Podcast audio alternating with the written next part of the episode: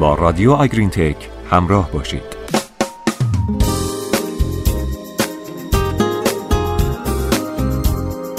به نام خدا سلام. حالتون چطوره؟ با چهارمین پادکست هفتگی سوها آگرین تک با شما همراهیم. منم سلام می‌کنم. امیدوارم هر جا هستید همیشه خوب و خوش باشید. همونطور که هفته قبل گفتیم در رابطه با موضوع آغوز با دو برنامه همراهتون هستیم و این دومین برنامه از پرداخت ما به موضوع اهمیت آغوزه. بله، ساختار جفت گاو قبل از تولد از انتقال ایمونوگلوبولین های موجود در سرم خون مادر به گوساله جلوگیری می‌کنه. در نتیجه گوساله تازه متولد شده فاقد ایمنی همورال یعنی ایمنی وابسته به آنتیبادی هاست و تقریبا به طور کامل وابسته به انتقال غیرفعال ایمونوگلوبولین های مادری از آغوز بعد از تولده. به دست آوردن ایمونوگلوبولین ها از طریق جذب گوارشی اصطلاحا ایمنی غیرفعال نامیده میشه که تا کامل شدن سیستم ایمنی خود گوساله اونو در مقابل بیماری ها محافظت می‌کنه.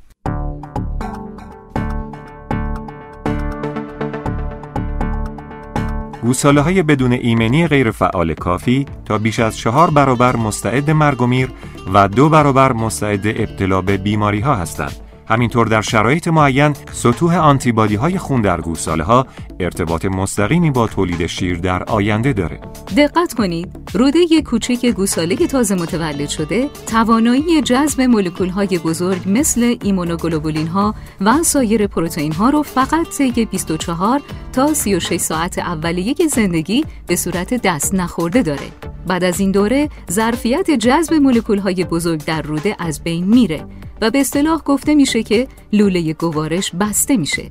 بنابراین باید تا قبل از بسته شدن کامل لوله گوارش جذب ایمونوگلوبولین ها به میزان کافی برای تأمین ایمنی غیرفعال انجام شده باشه. آنتیبادی های آغوز اولیه شامل ایمونوگلوبولین G، ایمونوگلوبولین A و ایمونوگلوبولین M هستند. IgG 80 تا 85 درصد از کل ایمونوگلوبولین های آغوز رو تشکیل میده و ایمنی در برابر طیف گسترده‌ای از بیماری ها و عفونت های سیستماتیک رو تأمین می‌کنه. IgA 8 تا 10 درصد از ایمونوگلوبولین ها و IgM 5 تا 12 درصد رو تشکیل میده. تحقیقات انجام شده نشون میده که نیمه عمر IgG 21 روز، IgM 4 روز و IgA 2 روزه. IgG نه تنها آنتیبادی قالبه بلکه بیشترین زمان حضور در جریان خون گوساله رو هم داراست. یادتون باشه غلظت آنتیبادی های موجود در شیر و آغوز رابطه مستقیمی با تعداد زایش گاو داره.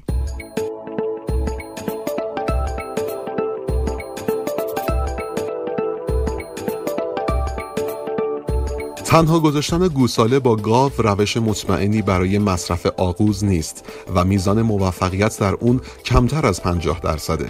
FPT می‌تونه منجر به افزایش میزان مرگ و میر و بیماری در گوساله بشه که در آینده روی سطح تولید حیوان هم تاثیر خودش رو می‌ذاره. در این شرایط گوساله ها حساسیت بیشتری به اسهال پیدا می‌کنند و موارد بروز اسهال در اونها بیشتر میشه.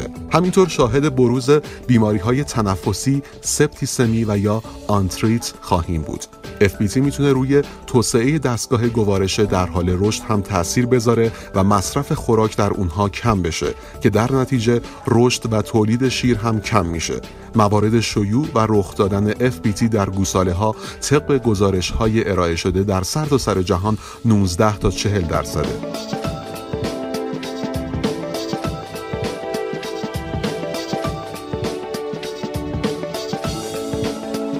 بله و اما قانون four Q در تغذیه با آغوز شامل چهار موردی که با هم مرورش می‌کنیم.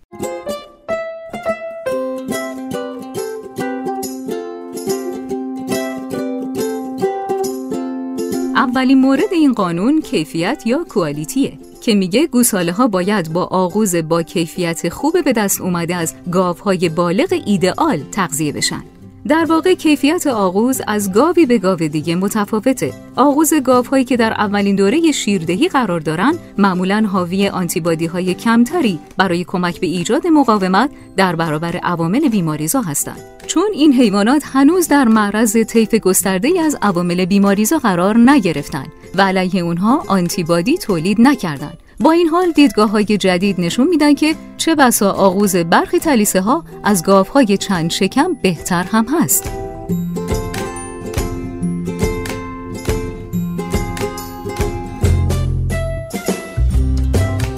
بحث از کیفیت آغوز به این دلیله که در آغوز با کیفیت بالاتر ایمونوگلوبولین سریعتر و با راندمان بالاتری به وسیله گوساله جذب میشه در آغوز با کیفیت پایین نه تنها گوساله رو باید با مقدار زیادی از اون تغذیه کرد تا ایمونوگلوبولین کافی تأمین بشه بلکه مقدار ناکافی ایمونوگلوبولین هم جذب خون میشه. مثلا دو لیتر آغوز 80 گرم در لیتر ایمنی بیشتری در مقایسه با 4 لیتر آغوز دارای 40 لیتر ایمونوگلوبولین ایجاد می‌کنه. کیفیت آغوز به صورت شاخص با واژه IgG بیان میشه ولی آلاینده ها هم کیفیت رو تحت تأثیر قرار میدن.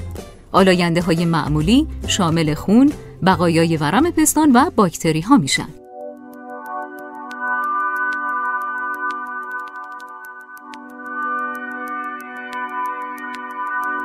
اگر موافق باشید با هم عوامل اصلی مؤثر بر غلظت IgG یا همون شاخص کیفیت آغوز رو یک بررسی کوتاه کنیم. عامل حجم اولین شیردوشی عامل بعدی سطح ایمنی مادره که به مواجهه با پاتوژن های مختلف و کیفیت واکسیناسیون مربوط میشه.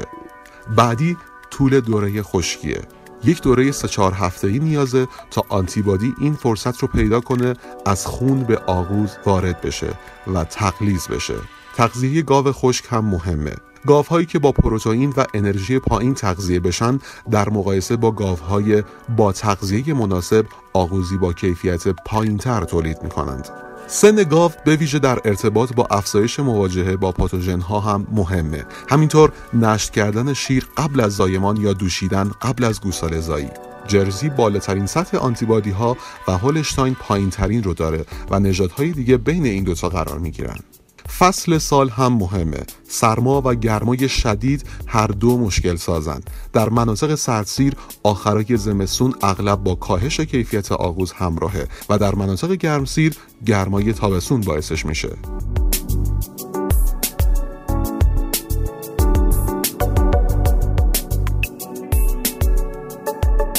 دومین مورد قانون four Q کمیته. گوساله ها باید دو تا سه لیتر آغوز رقیق نشده در اولین فرصت بعد از تولد و دو تا سه لیتر دیگه طی 8 ساعت اول زندگی دریافت کنند. اگه تغذیه بار دوم با آغوز ممکن نباشه، جایگزینی برای این برنامه آغوزدهی می‌تونه مورد استفاده قرار بگیره. سومین قانون four Q سرعته. تغذیه با آغوز باید بلافاصله بعد از تولد یا حداکثر در 6 ساعت اولیه انجام بشه. بعد از 24 ساعت اول منافذ روده به سرعت بسته میشه و این مولکول های بزرگ دیگه نمی‌تونن جذب بشن. برای داشتن ایمنی سلولی خوب، مرگ و میر پایین و سلامت در آینده ضروریه که گوساله آنتیبادی کافی بلافاصله بعد از تولد قبل از اینکه منافذ روده بسته بشه دریافت کنه. و چهارمی محیط ساکت و بی سر و صداست. از این جهت مهمه که گوساله هایی که تحت استرس آغوز دریافت می‌کنن نسبت به اونهایی که در محیط آروم هستند آنتیبادی های کافی رو جذب نمی کنن. یعنی گوساله هایی که در شرایط پر استرس قرار دارند در مقایسه با گوساله هایی که تحت تأثیر استرس نیستند به آغوز بیشتری برای رسیدن به سطح ایمنی مشابه نیاز دارند.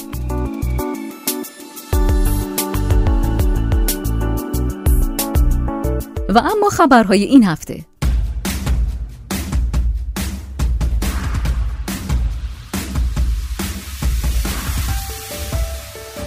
قیمت شیر در دامداری 2390 تومان در نظر گرفته شده و بابت چربی شیر بالاتر از 3.2 دهم درصد به ازای هر یک دهم درصد افزایش چربی شیر 36 تومن و کرایه حمل تا کارخانه هم 150 تومن در نظر گرفته شده. با یاری خدا و همت اعضا اولین مجمع عمومی انجمن سنفی توضیح کنندگان عمده نهاده های دام، تویور و آبزیان با حضور اکثریت نمایندگان شرکت های عضو یعنی 52 شرکت دوشنبه 20 خرداد ماه 98 در محل سازمان مرکزی تعاون روستایی با دستور جلسه تصویب اساسنامه و انتخاب هیئت مدیره و بازرسین برگزار شد. ابتدای جلسه آقایان طالبی و دکتر حافظ خلاصه ای از فعالیت های انجام گرفته را ارائه کردند. بعد از اون مهندس علی آبادی عضو هیئت رئیسه سازمان تعاون در زمینه اهداف و انتظارات سازمان از ایجاد تشکل‌های تحت پوشش توضیحاتی برای حاضرین ارائه کردند. ایشون آمادگی خودشون رو برای همکاری بیشتر بعد از تکمیل مراحل ثبت رسمی انجمن اعلام کردند. در ادامه جلسه با تعیین هیئت رئیسه حاج آقا اردستانی، مهندس اسدی، آقای سرمستی و آقای خلیلزاده رسمیت جلسه رو اعلام و اساسنامه قرائت شد. حاضرین هم با ذکر صلواتی موافقت خودشون رو اعلام کردند. بعد هیئت رئیسه از کاندیداهای هیئت مدیره و بازرسین خواستند برای برگزاری انتخابات نسبت به معرفی خودشون اقدام کنند.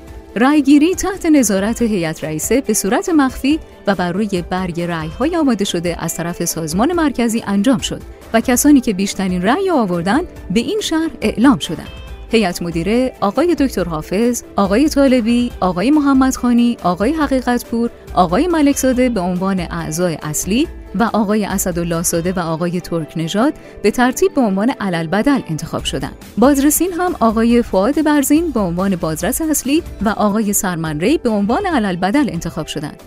در آخر هم با امضای اعضای هیئت رئیسه اساسنامه مصوب و صورت جلسه انتخابات ختم شد.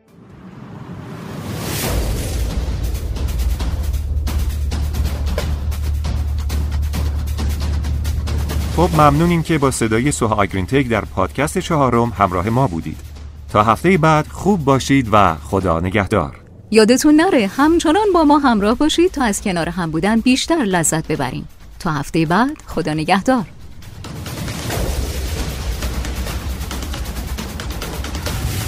رادیو آگرین تک